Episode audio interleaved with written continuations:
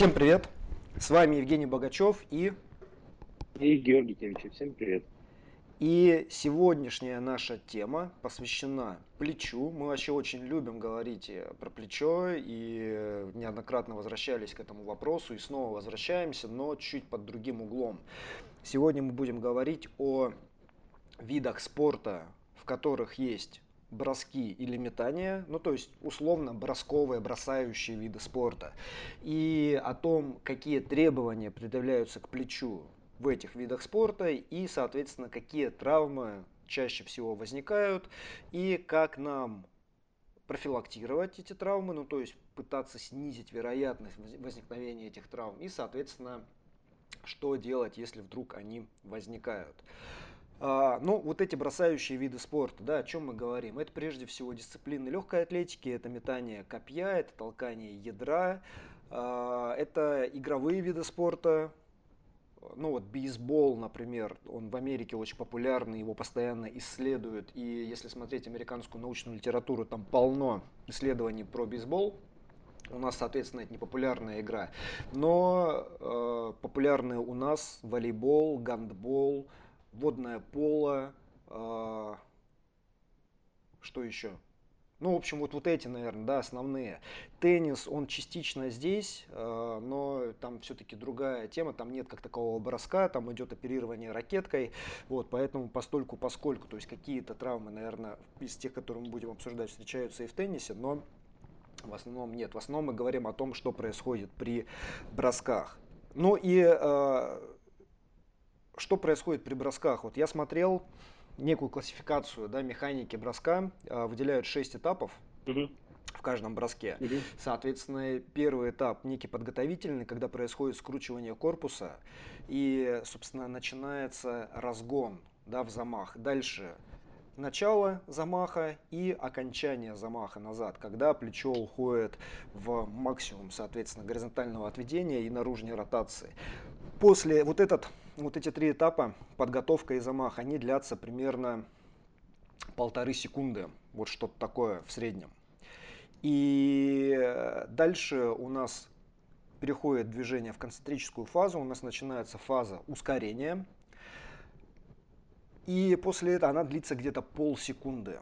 И после этого у нас начинается фаза торможения, которая длится где-то 0,35 секунды. И есть еще последняя, шестая фаза, а, по-английски это follow through, а, ну то есть что-то типа проводки, да, то есть это некая полное торможение, полное гашение не только движения плеча, но и движение корпуса, которое работает в скручивании.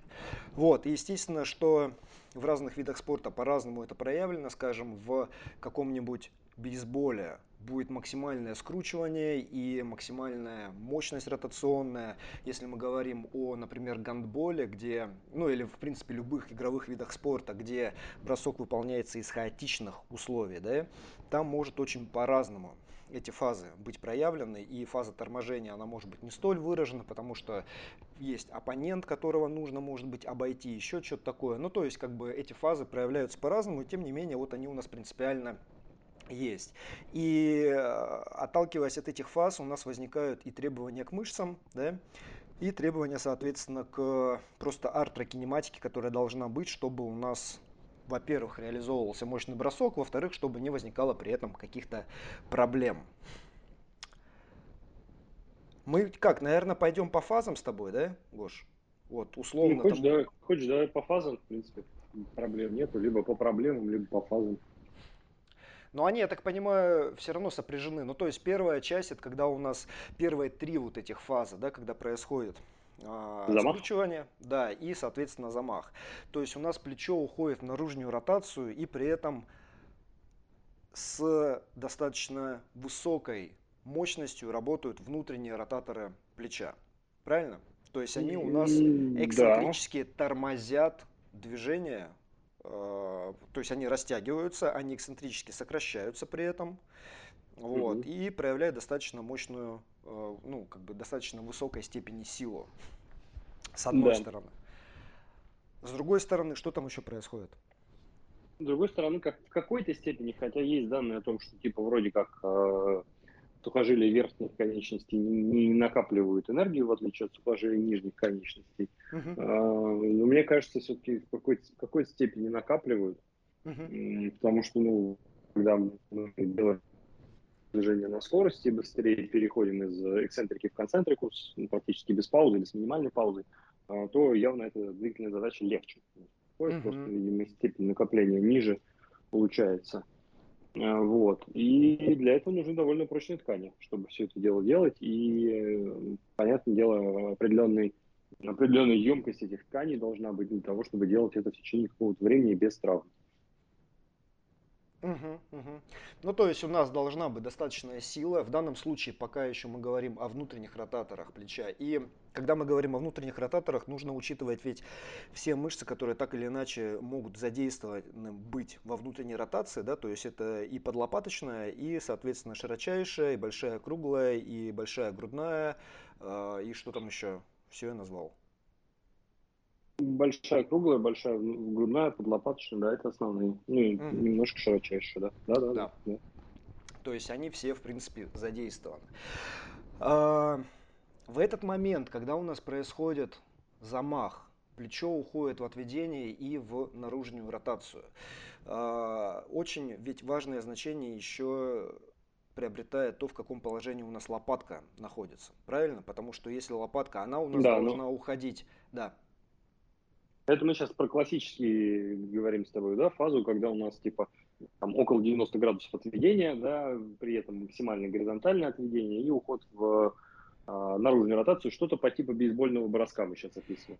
Да, да, мы бейсбол давай возьмем mm-hmm. с тобой как некий эталон, потому что он выполняется mm-hmm. в контролируемых условиях. То есть там, когда питчер бросает мяч, он делает это, у него есть время сконцентрироваться, и в принципе он делает это вот с максимальной такой степенью подготовленности, да. Потому что когда мы берем там водное поло, гандбол, волейбол, там все-таки в игровых условиях больше хаоса и а, там mm-hmm. механика, она все равно воспроизводится. Ну, там разные, но... разные вариации бросков. Да, сейчас да, да.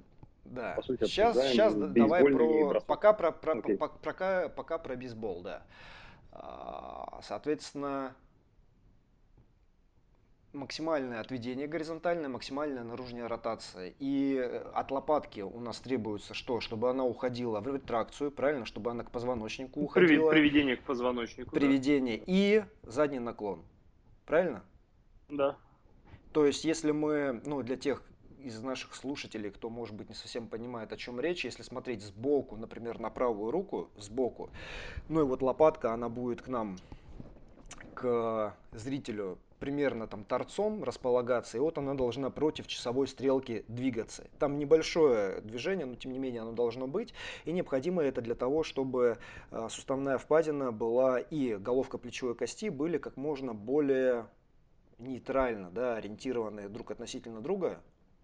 Потому да, что это если... еще называется, это называется два сегмента движутся в одном направлении, ну, при, при плюс-минус с одинаковой скоростью, да, в разной, в разной амплитуде, но плюс-минус с одинаковой скоростью.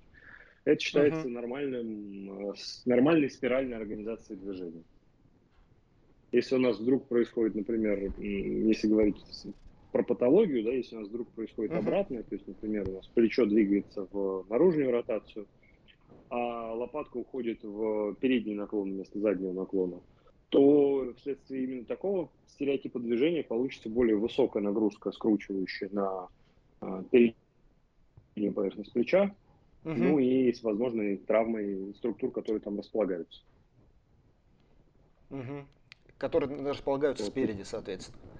Да, почему многие как раз и ажиотировали по поводу, и прочее все еще продолжают ажиотировать по поводу переднего наклона лопатки – Uh-huh. Потому что если, если считается, это, конечно, не совсем так, а, если есть передний наклон лопатки, то человек будет более склонен к э, развитию именно вот такой координации. Да, что можно сказать, что по этому косвенному признаку, что он будет склонен именно к такой координации. Это не обязательно так будет на самом деле, но uh-huh.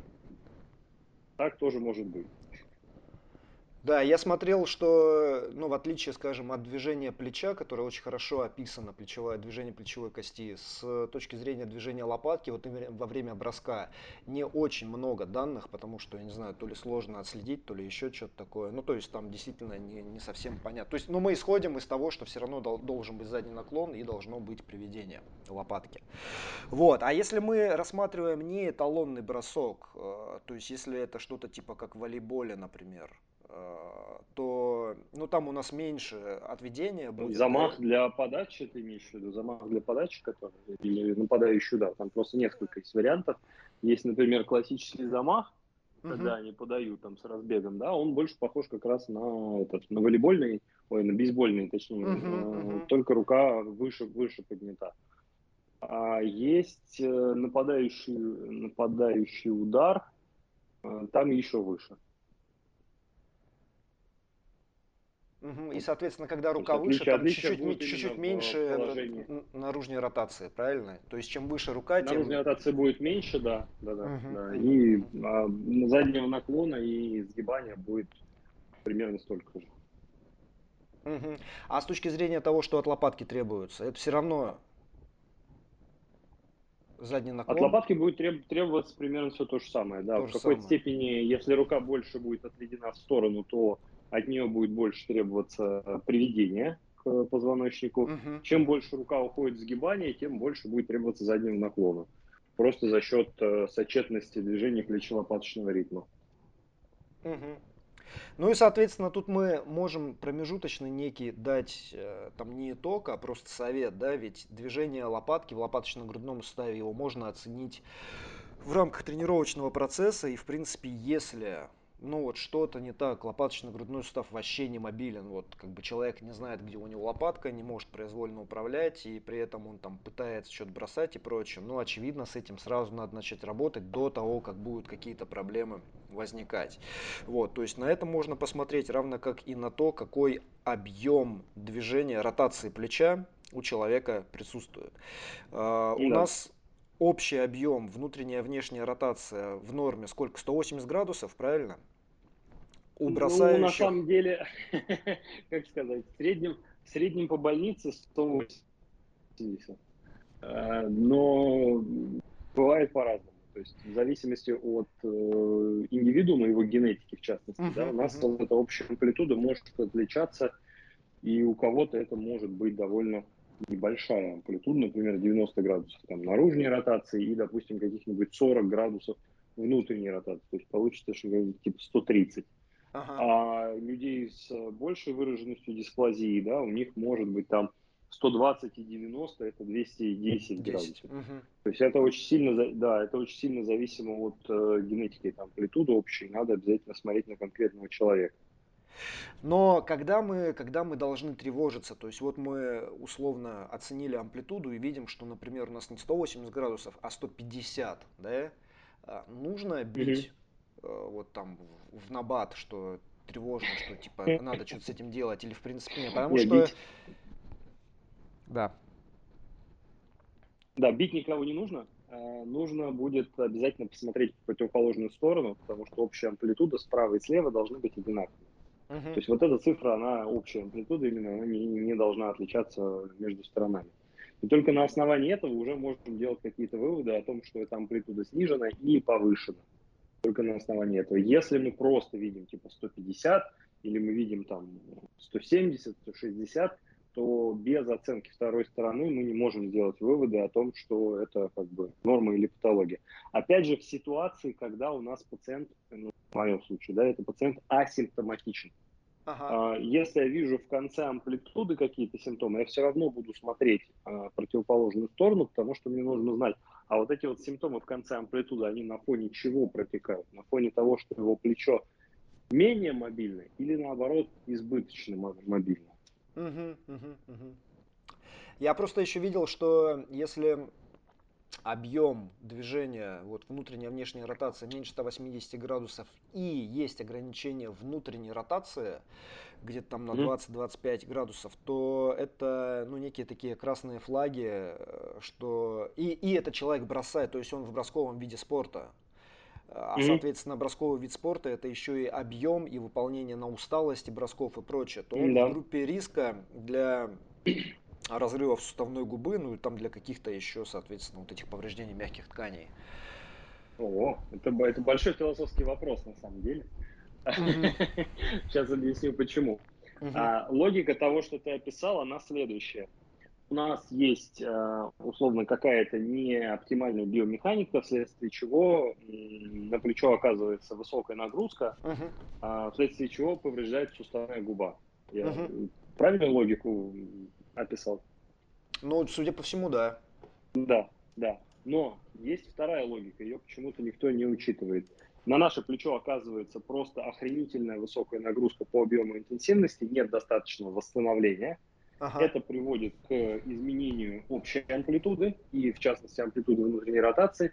И это приводит к накоплению травм в области соединительной ткани, в частности, суставной губы, что приводит по итогу к разрыву этой губы. Угу. Поэтому здесь мы как бы, что первое, да, курица или яйцо, мы вот здесь вот э, должны быть очень аккуратны в суждениях. Окей, мы можем работать а, с амплитудой, это довольно просто, да, например, там дать атлету упражнение на растяжку. Угу. Но вот насколько это снизит риск у группы атлетов с такой проблемой, вот это вот, вот вопрос. То есть не является ли просто для него нагрузка чрезмерной и не можем ли мы а, избежать этого просто снизив, например, нагрузку на плечо. Тоже, угу. то, то, тоже, тоже вопрос. Да, да, не понятно, что там много факторов, и, ну, мы можем только по одному за раз, скажем, разбираться. То есть мы вначале, там, до ну, того, да. как выполняются еще броски, мы можем попытаться, ну, например, понять, например, понять, вообще человеку стоит, там, допустим, это подросток, которого родители хотят отдать в какой-то вид спорта.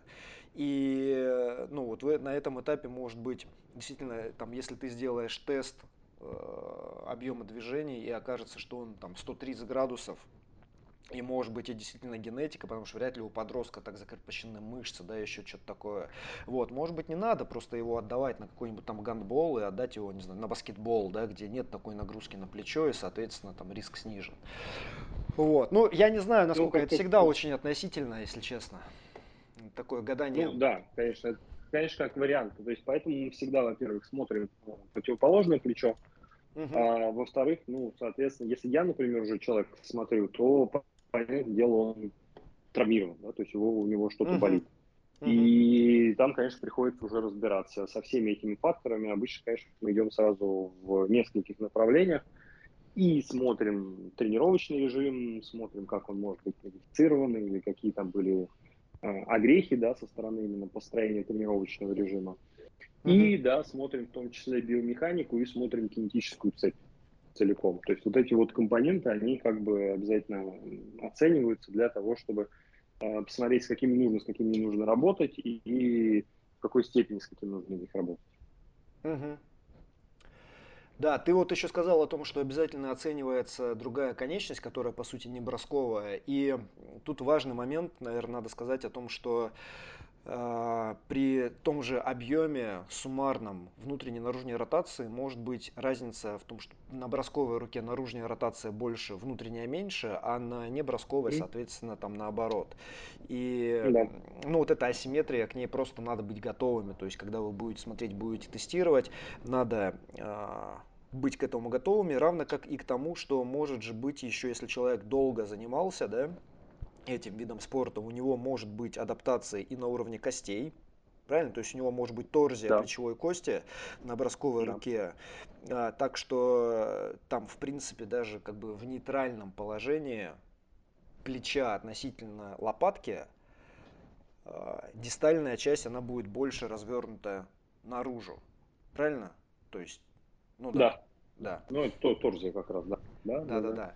Вот, это будет первое. Второе, если делать какую-то денситометрию, смотреть кости, то там будет больше минеральная плотность костей, и кость просто может быть более толстой в поперечнике. И что здесь важно, я, кстати, вот когда об этом думал сегодня, это то, что для тех людей, вот для тех тренеров, например, да, которые работают с тяжелоатлетами или там с кроссфитерами, вот к вам приходит человек, который говорит, я там занимался, например, там гандболом, да, там 10 лет, И надо быть готовыми, наверное, к тому, что когда он будет над головой поднимать штангу, у него будет, видимо, возможно, видимая асимметрия по ротации плеча. И mm-hmm. это может быть даже не столько именно суть в ротации, сколько как раз вот там торзия или что-то еще такое.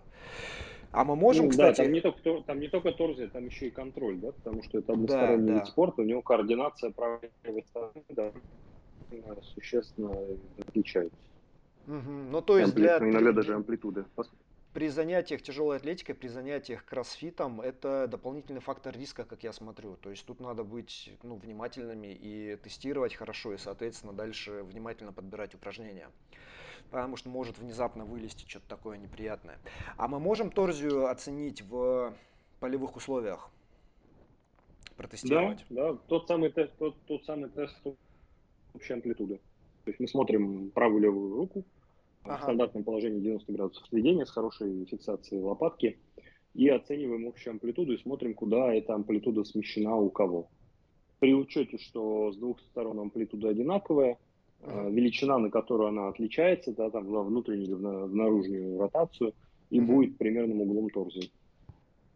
То есть, если мы видим такую разницу, то, ну, например, мы, то мы сразу ну, думаем, например. что это кость, это не может быть мягкие ткани, просто там какая-то адаптация капсулы, еще что-то такое. А, мягкие ткани это уже качество амплитуды, а не количество. То есть это уже нужно оценивать, э, во-первых, качественные параметры, а во-вторых, количественные параметры в этом случае у нас будут э, тоже изменены в сторону больше.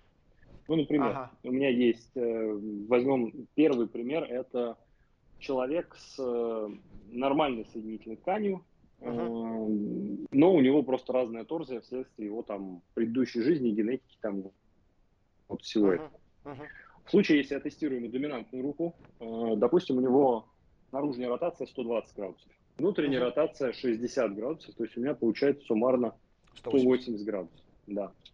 А с недоминантной руки я получаю 100 градусов наружной ротации и 80 градусов внутренней ротации. То есть у меня и так там и там получается 180 градусов, и наружная торсия доминантной стороны 20 градусов.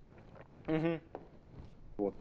В случае, если у меня, например, человек такой же, но у него есть э, травма соединительной ткани, развилась нестабильность, угу. то я сейчас про именно такую не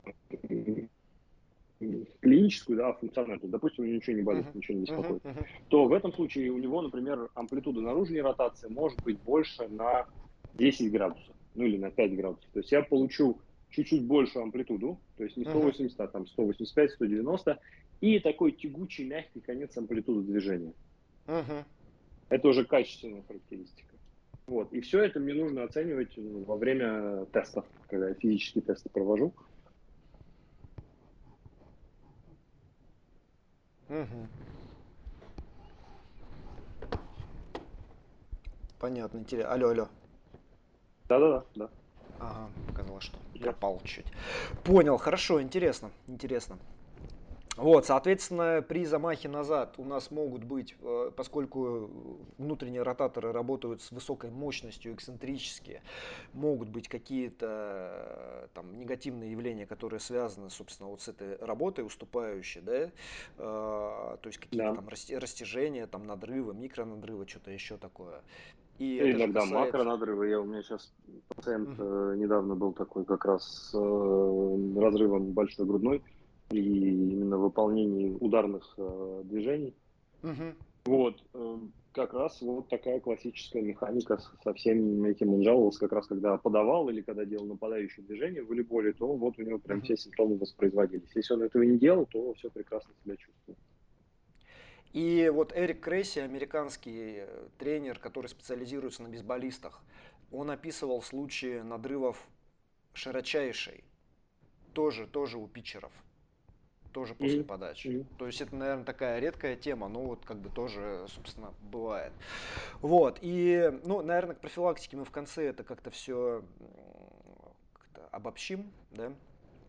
Угу. Если у нас лопатка недостаточно двигается, то есть она не уходит в приведение или она не уходит в задний наклон или что-то такое, то у нас возникает ну, не, не оптимальное соотношение суставной впадины и головки плечевой кости. Что при этом происходит? У нас головка плечевой кости чуть смещается вперед, правильно? То есть она подвергает нагрузке передние ткани суставной капсулы. Тут я, наверное, опять начну какую-то эту свою, свою шарманку. Давай, давай, давай. Тут, тут, потому что тут зависит от обстоятельств. То есть говорить, что у всех э, людей, у которых лопатка э, как-то не идеально отклоняется от нормы, что-то там будет э, патологическое происходить, но мы так не можем. Uh-huh. Потому что в одной ситуации действительно такое может происходить. То есть у него есть там, определенный стереотип, он делает это движение с определенным с определенной скоростью, с определенной интенсивностью, его генетика соответствует, да, угу. и это приводит вот к таким последствиям. Но угу. другой человек, например, он делает это движение с меньшей скоростью, или он делает как-то это компенсаторно, то есть он как-то по-другому использует свое тело, всю эту кинетическую цепь. И у него это может не приводить к э, таким изменениям.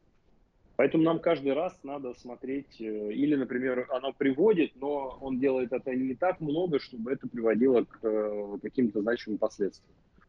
То есть нам каждый раз надо все равно смотреть э, вот эти вот параметры тренировочного объема, техники, uh-huh. емкости, генетики, все вот эти вот э, компоненты. Только вот их собрав, можно понять у конкретного человека мы имеем дело с чем. Это больше именно касается действительно движения его лопатки, и тогда мне нужно эту лопатку включить. Uh-huh. Или это касается, например, э, его там объема интенсивности, или это касается его э, состояния уже нынешнего ткани и так далее, и так далее. То есть, да, это один из сценариев, он действительно может происходить, но это не единственный. Uh-huh. Но тут да, тут э, мы разделяем людей, у которых есть уже какая-то проблема, травма, боль, и людей, у которых еще нет. И я просто всегда как тренер, который я не хочу допустить никакой проблемы, да, то есть мне хочется mm-hmm. типа выстроить процесс так, чтобы подготовить. Да. И ну для тренеров, наверное, совет лучший такой, что ну вот есть например, в англоязычном мире вот, вот этих бросковых видов спорта такое понятие, как Arm Care Program, то есть программа заботы о руке, о бросающей руке.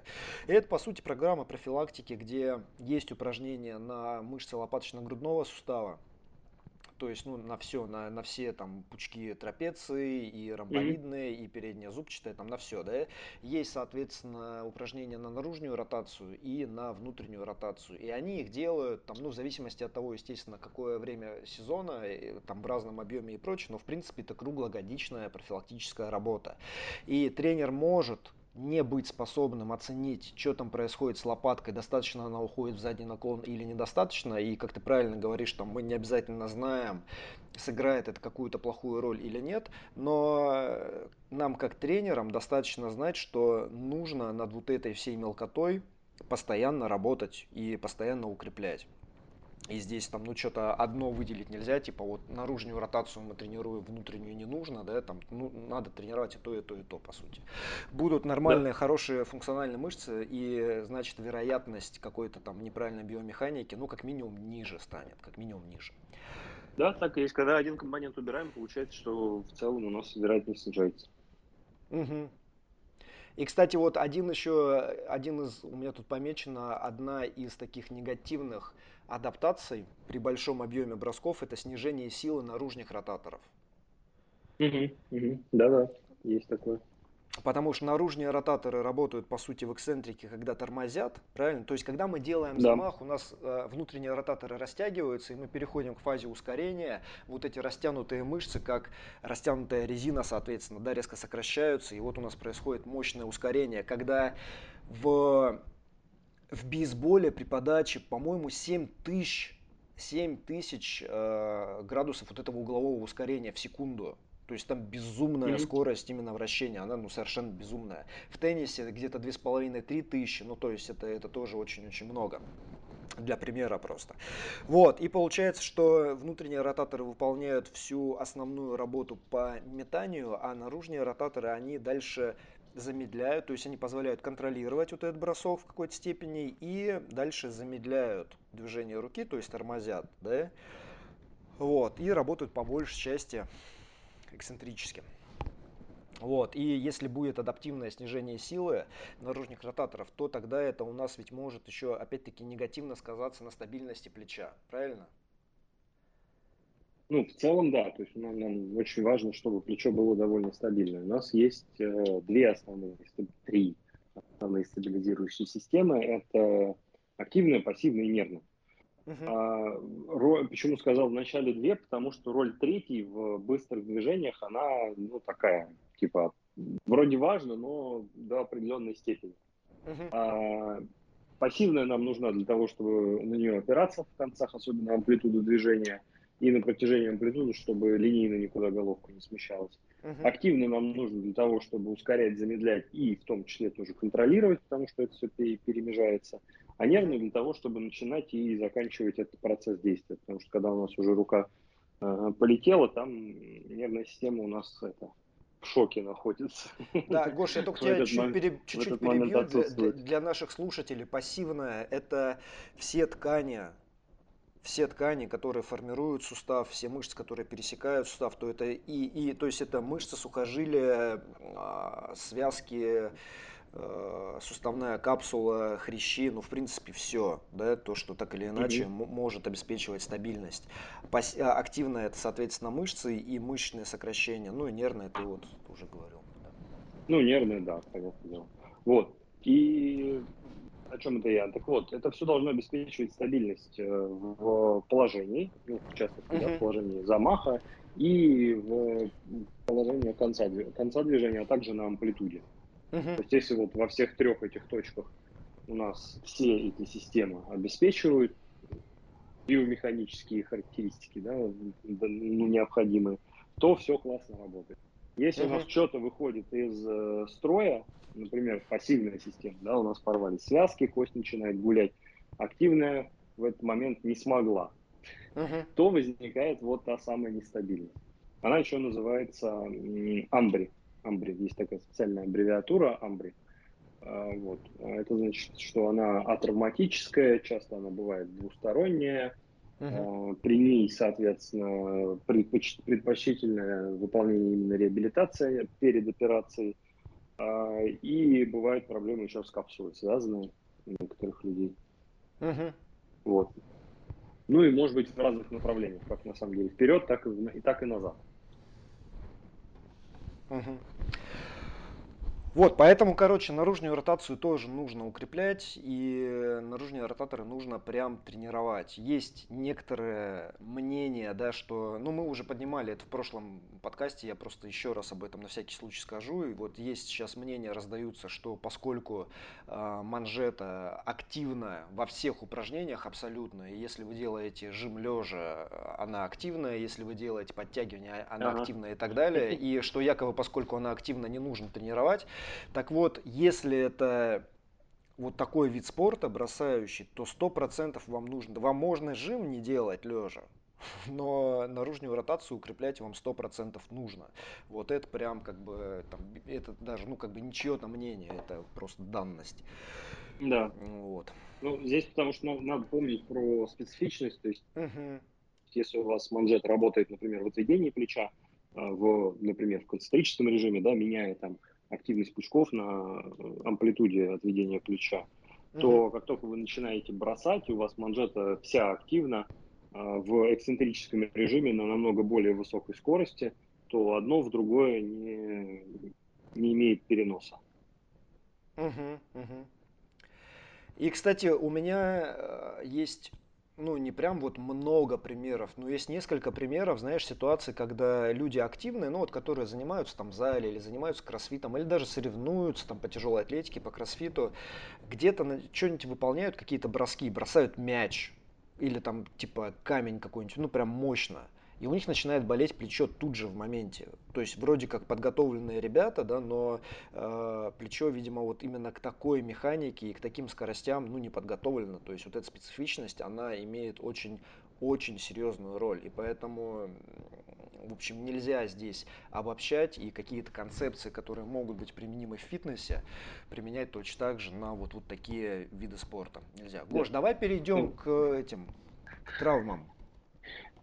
Давай, давай. Ты хотел что сказать, я хотел сказать, про, я хотел сказать про, про пресс в фитнесе. Там же есть это, ну, по крайней мере, я встречал эту тему, что типа э, прямые мышцы живота работают в приседаниях чуть ли не сильнее, чем там, не знаю, в каких-то других упражнениях, поэтому можно их не качать, а только делать приседания.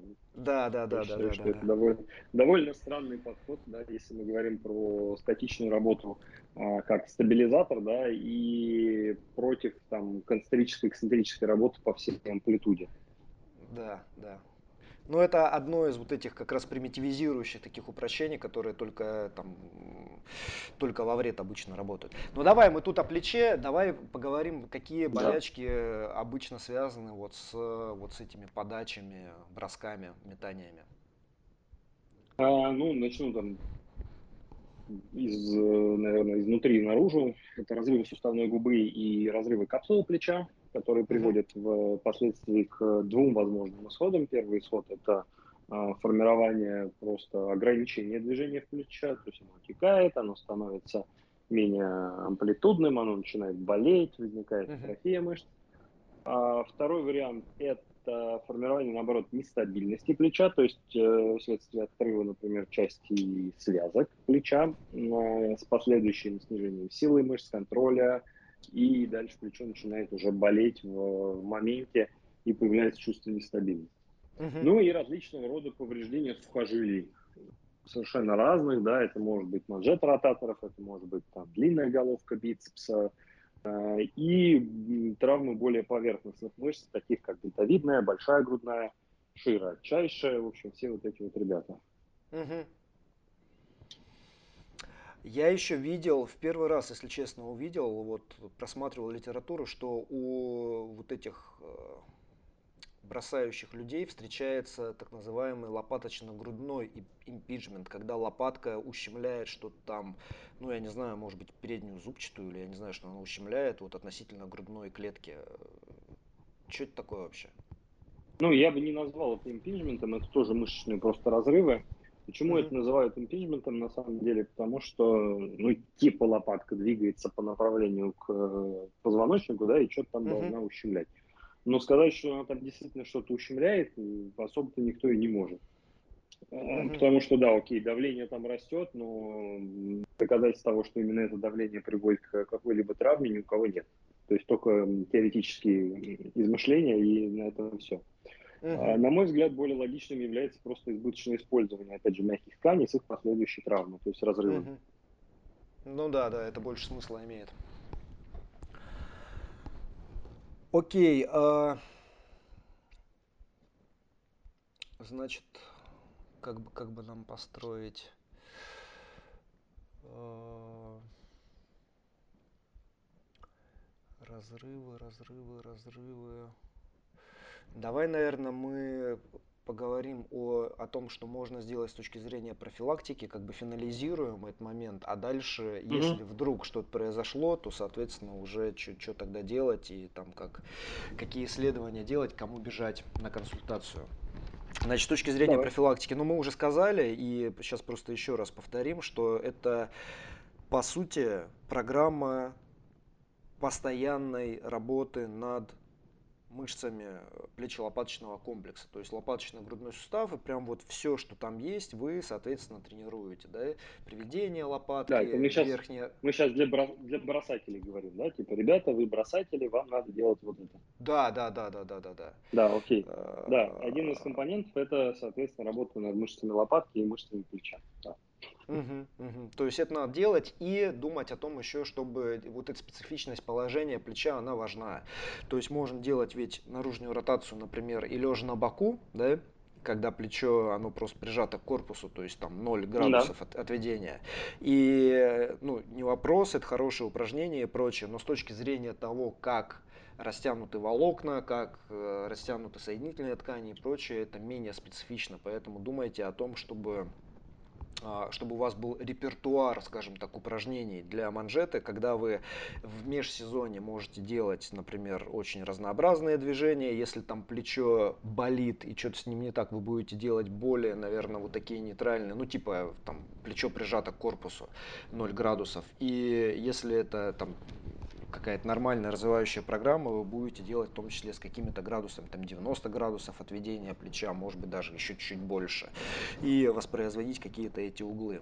Это первое. А второе, это то, что здесь нужна, поскольку это программа, с которой вы постоянно будете, по которой вы постоянно будете тренироваться, здесь э, все принципы универсальные, тренировочные применимы. То есть, понятно, специфичность, вот мы сейчас о ней сказали, это углы, и это еще и скорости потенциально. Ну, то есть, вам, естественно, вы не будете скорости воспроизводить как при броске, но амплитуда движения более-менее как при броске и э, ну, наверное, контроль амплитуды, да, вот полный, это то, что вам здесь нужно. А помимо этого еще прогрессивная перегрузка, то есть постепенно нужно усложнять движение. Потому что еще одно мнение, которое бытует, это то, что, допустим, вращательную манжету можно тренировать только очень маленькими весами, а дальше, если там чуть повысил на килограмм, то как бы там все, сразу импиджмент. Я не знаю, Гош, ты сейчас О, сталкиваешься с таким? Интерес, интересное мнение. Нет, я не я, я у нас его не слышал, но я, я, но я у нас в принципе про там необходимость тренировки манжета не очень много слышал, а вот в англоязычной среде там такое есть. Это появилось, да, такое интересно. Это не появилось, это уже сейчас уходит наоборот. Это было чуть а, раньше окей. и как раз от сообщества э, физиотерапевтов там это звучало. А, это эти типа пяти стабилизаторы и двигатели, да, то есть если мы да. А, большим весом, там логика, что типа если мы большим весом будем работать, то обязательно будет только поверхностные мышцы активны, а угу. эти глубокие тут же в парес уйдут. Да, да, да, да, да, да, это ну, вот, эта тема. Была, так, была такая логика, да. Но это очень, это очень но тут знаешь как, Гош, Гош, знаешь как, нельзя, к сожалению, верить, ну вот поскольку это было давно, что это полностью ушло. Тут люди верят в плоскую землю до сих пор, хотя казалось бы, да, вот, поэтому лучше лишний раз это проговорить, что прогрессивная перегрузка должна быть. Вы, главное, когда да. вы выполняете эти движения, эти все движения односуставные, то есть они такие, по сути, очень четкие, без задействования корпуса и так далее. И нужно вот, вот эти моменты отслеживать, чтобы если это наружная ротация, то это наружная ротация плеча без какого-то там предрастяжения или предзамаха корпусом. Если это внутренняя ротация, то точно так же это вращение плеча без какого-то выпячивания плеча вперед, к примеру, да, когда там ну, видно уже, что конец амплитуды достигнут, пройден и дальше натягивают соединительные ткани и, соответственно, опять из этого ничего хорошего не будет. То есть при условии, что на самом деле деле вы соблюдаете правильную биомеханику и технику, дальше по мере того, как сила растет, а, нагрузку тоже надо увеличивать. А что касается, Гош, что касается работы над качеством мышц, вот это э, soft tissue, что, что насчет этого? Я не знаю, массажа и прочее в качестве профилактики. Имеет смысл, не имеет? Ну, массаж, массаж на, на качество мышцы не влияет. А на качество мышцы будет влиять э, то, как ты себя вел в, в течение года. Как Дед Мороз заговорил. То есть, если, например, ты регулярно уходил в перетренированность, и это потом сочеталось с периодом э, резкого спада, то э, вероятность того, что у тебя больше будет изменений изменений в мышцах, ну, она выше, то есть у тебя качество самой мышцы будет хуже. Поэтому mm-hmm. то, как ты тренируешься в течение года, как спрограммирован твой, как спрограммирован твой тренировочный процесс, это очень важно. Ну, прям, прям очень важно. А, и здесь, конечно, надо работать уже с такой командой типа тренер основной, да, тренер по физподготовке и специалист по реабилитации. Особенно mm-hmm. если уже атлет оказался травмирован. Потому что без э, работы вот этой команды, ну, ничего дальше не случится. А я тут недавно услышал, мне пациенты рассказали, что у них, видимо, какая-то форма абьюза присутствует в их взаимодействии с тренером, я имею в виду у спортсменов. И, и, и, и эти тренеры основные позволяют себе такую фразу, что типа мы главнее врачей. Uh-huh. Но тут явно, явно как бы команды никакой не, не получится, да. То да, есть, если да, человек да. травмирован, то я могу себя начать вести только так же, либо попросить их вступить в диалог. Но если они в диалог э, вступать не хотят, то, соответственно, я могу только там, писать всякие справки о том, что вот это запрещено, вот это разрешено, и в довольно такой директивном формате взаимодействовать, ну, либо не лечить такого атлета. Угу. Такие, такие варианты. Соответственно, на качество ткани влияет то, как вы нагружаетесь и отдыхаете. Если вы нагружаетесь слишком сильно, это, например, э, первичные факторы, такие как тренировочный режим, то на качество ткани это будет влиять непосредственно. Вторичные факторы, такие как, опять же, сон, такие как э, питание, такие как какие-то заболевания, да, сопутствующие, там, не знаю, вирусные или другие заболевания, тоже uh-huh. будут влиять на качество ткани. И это все, это все важно учитывать, важнее, чем массаж. Массаж классно поделать, да, если ты устал, тебе хочется ментально расслабиться, и тебе нравится массаж. Uh-huh. Либо если ты хочешь, например, э, снизить уровень боли, а на тебя массаж именно таким образом влияет. Туда ты можешь это поделать как дополнительный метод. Uh-huh. Но если мы говорим, например, про стимуляцию гипертрофии, да, то тогда, понятное дело, для нас это средство не подходящее, нам нужно использовать именно упражнения для стимуляции uh-huh. гипертрофии.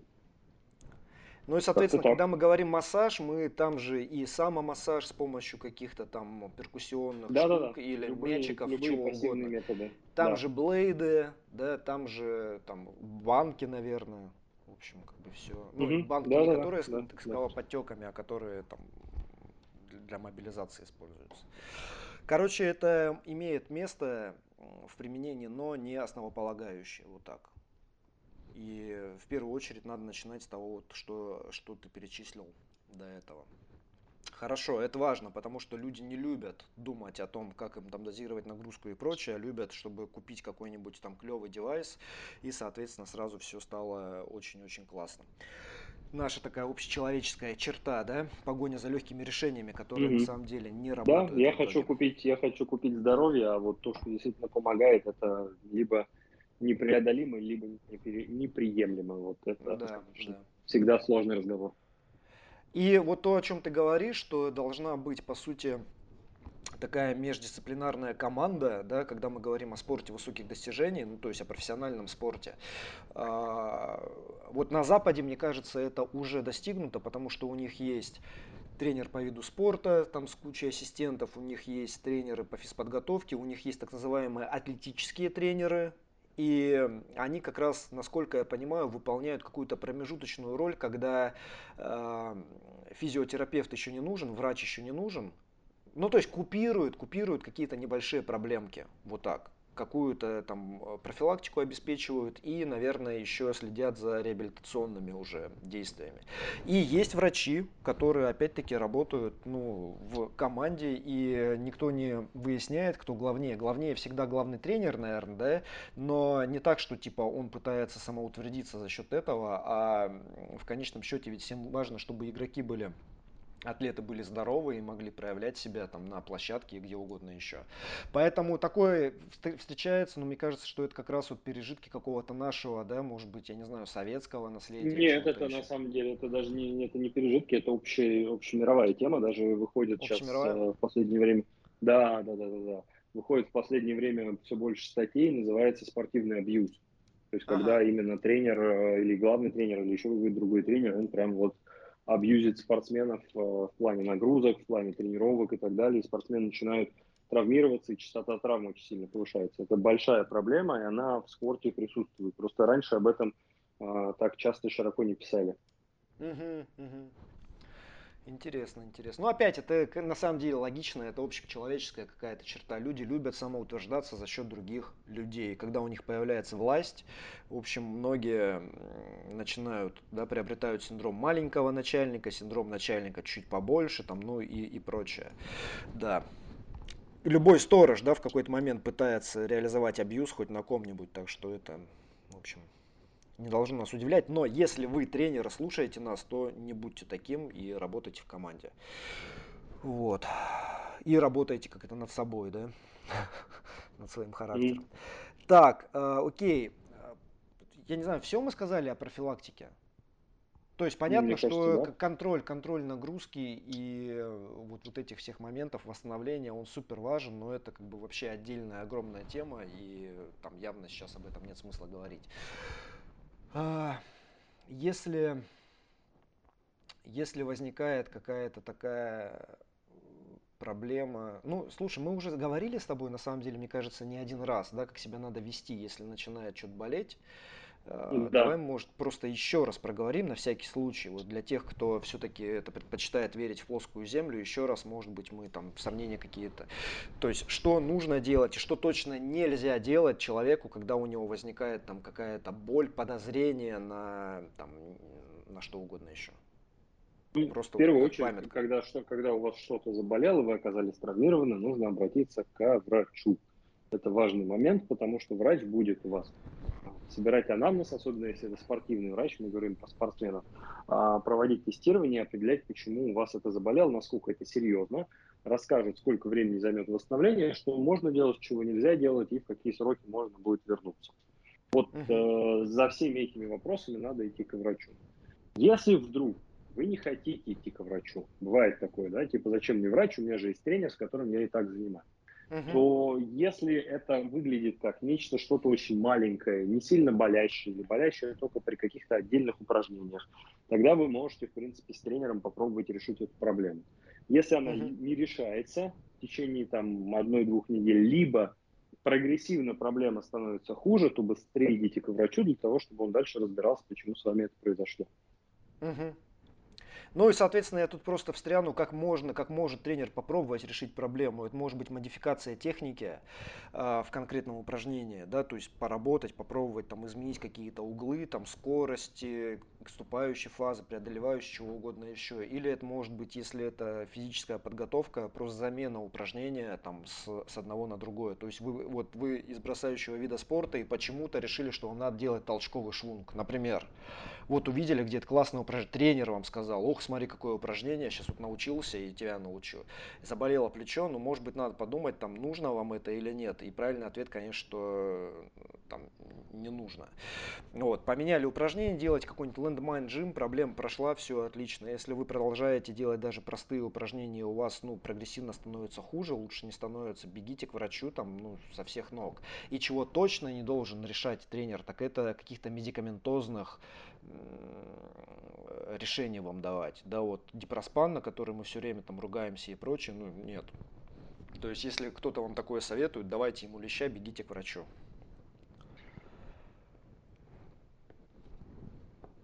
Так, дальше. Ну, это основное, все. А, ну а все, а дальше, а дальше вам скажут. А дальше вам скажут. Да, да. Да. Все правильно. И смотрите, еще какой момент, да, это то, что сейчас не может быть оправданием, что вот нет врача какого-то там в доступе, э, есть онлайн-консультации, можно сделать там, э, получить второе мнение, третье мнение, еще что-то такое. Ну, то есть к этому главное просто относиться ответственно. И все не так, что типа, а, там, растер тигровой мазью какую-нибудь, все не болит, пошел снова там бросать, и как бы пока, пока плечо уже не остегнулось совсем, да, а потом да. уже такой типа, ой, еще, еще один важный момент, не надо бежать сразу на МРТ. Потому что интерпретация МРТ, даже если вам дали описание на руки, этим все равно должен заниматься непосредственно врач. А, потому что когда вы видите, например, что если у вас там давние анамнез, вы там много раз перегружали плечо, и вам выдают МРТ, когда вы его никогда не делали, и там написано куча страшных слов – то это увеличивает тревожность, увеличивает уровень боли и приводит к принятию иногда эмоциональных решений или эмоциональных покупок. Например, люди на эмоциях могут купить себе операцию какую-то, которая им не нужна. Угу. Но тут это как бы каскад, на самом деле, проблем потенциальных, которые вытекает из нарушения вот этого правила, о котором ты сказал, что если проблема возникла, это какая-то мелочь, которую можно попробовать э, изменить за счет там, дозировки, за счет техники или вариации упражнения, вы попробовали, не получилось, боль все равно остается или становится хуже, то следующий шаг, логично, это просто обращение к врачу, а дальше он скажет, какое обследование нужно. Может быть, это не МРТ, а УЗИ, может быть, еще что-то такое, да? И дальше он будет интерпретировать, и он будет ставить диагноз, и он будет вам в том числе объяснять, что действительно важно вот в этом описании, в этих там находках на снимках, да, какие находки важны, какие не очень важны, и прочее. И ну, тогда просто доверьтесь профессионалам, потому что в противном случае, если вы себя доверяете в руки дилетантов, ну, тем, тем выше риски. Что дальше что-то пойдет не так. И действительно худший вариант это если на эмоциях да, сделать какую-то операцию, потом восстанавливаться после нее и не восстановиться до конца. И, короче, прям значительно снизить качество жизни. Я таких людей прям знаю, которые через это прошли вот, в кроссфите. Да. Не, не очень, не очень и вообще не обязательно это все, если честно. Причем они прошли весь порочный цикл от момента, когда у них была, благо не я тренировал, но вот там ты видишь человека и видишь, что он плохо делает, ты ему говоришь, ну не ты, а ты говоришь с тренером, тренер с ним говорит, там, да, что вот там они пытаются работать на технике, и человек, атлет не хочет работать на технике, он весь из себя такой герой там и прочее, и потом он начинает ломаться, и он потом преодолевает эту боль, и, и, и игнорирует лечение, еще что-то такое, потом в конечном счете, ну реальная операция по какому-нибудь там, не знаю, пересаживанию э, сухожилия длинной головки бицепса куда-нибудь там еще. Угу. Ну, короче, вот что-нибудь такое, потом мучительная какая-то реабилитация и невозможность на самом деле продолжать делать то, что человек любил делать. Вот. И, а дальше геройская просто, знаешь, рассказ, вот рассказ о том, как, какой он путь прошел. Ну, это путь идиота. Ну, слушайте, ну как бы не надо так делать, короче. Ладно, мне кажется, что понятно, что можно бесконечно говорить, но я думаю, что мы с разных сторон осветили, и основной момент это профилактика, когда еще ничего не произошло, да, учитесь оценивать биомеханику, выявлять, может быть, какие-то потенциально негативные моменты, пытаться с ними работать, укрепляйте мышцы. Если что-то происходит, то ищите врача и учитесь в том числе работать в связке врач, тренер, пациент, слэш атлет, да, чтобы все вместе работали над решением да. этой проблемы. Это самый ну, такой оптимальный и короткий на самом деле путь, и самый дешевый. Хотя вначале вам может казаться, что это там дороговато, на самом деле это гораздо дешевле, чем операция, реабилитация и, и нервы, которые там на это все будут потрачены.